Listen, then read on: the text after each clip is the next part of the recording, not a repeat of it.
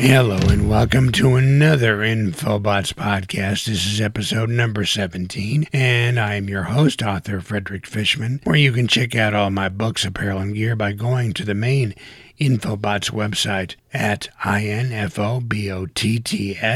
infobots.com. You can also help us out and support all the work that goes into putting these Infobots podcasts together at patreon.com P-A-T-R-E-O-N dot com forward slash Infobots podcast. Okay, let's get started. Uh, did you know that Ludwig van Beethoven is one of the best known and most celebrated composers in the history of Western music? He was born on December the 1st, 1770, in Bonn, Germany, and died in 1827 on March the 27th. At the age of 21, he moved to Vienna. He taught piano and began composing. By 1814, though, his health started failing and he became completely deaf that year. In 1814, his final symphony, his most famous, the ninth, was written while he was deaf. In 1822 to 1824, Für Elise was one of his most popular smaller compositions. It was written in the spring of 1820. Für Elise, a bagatelle in A minor by Ludwig van Beethoven.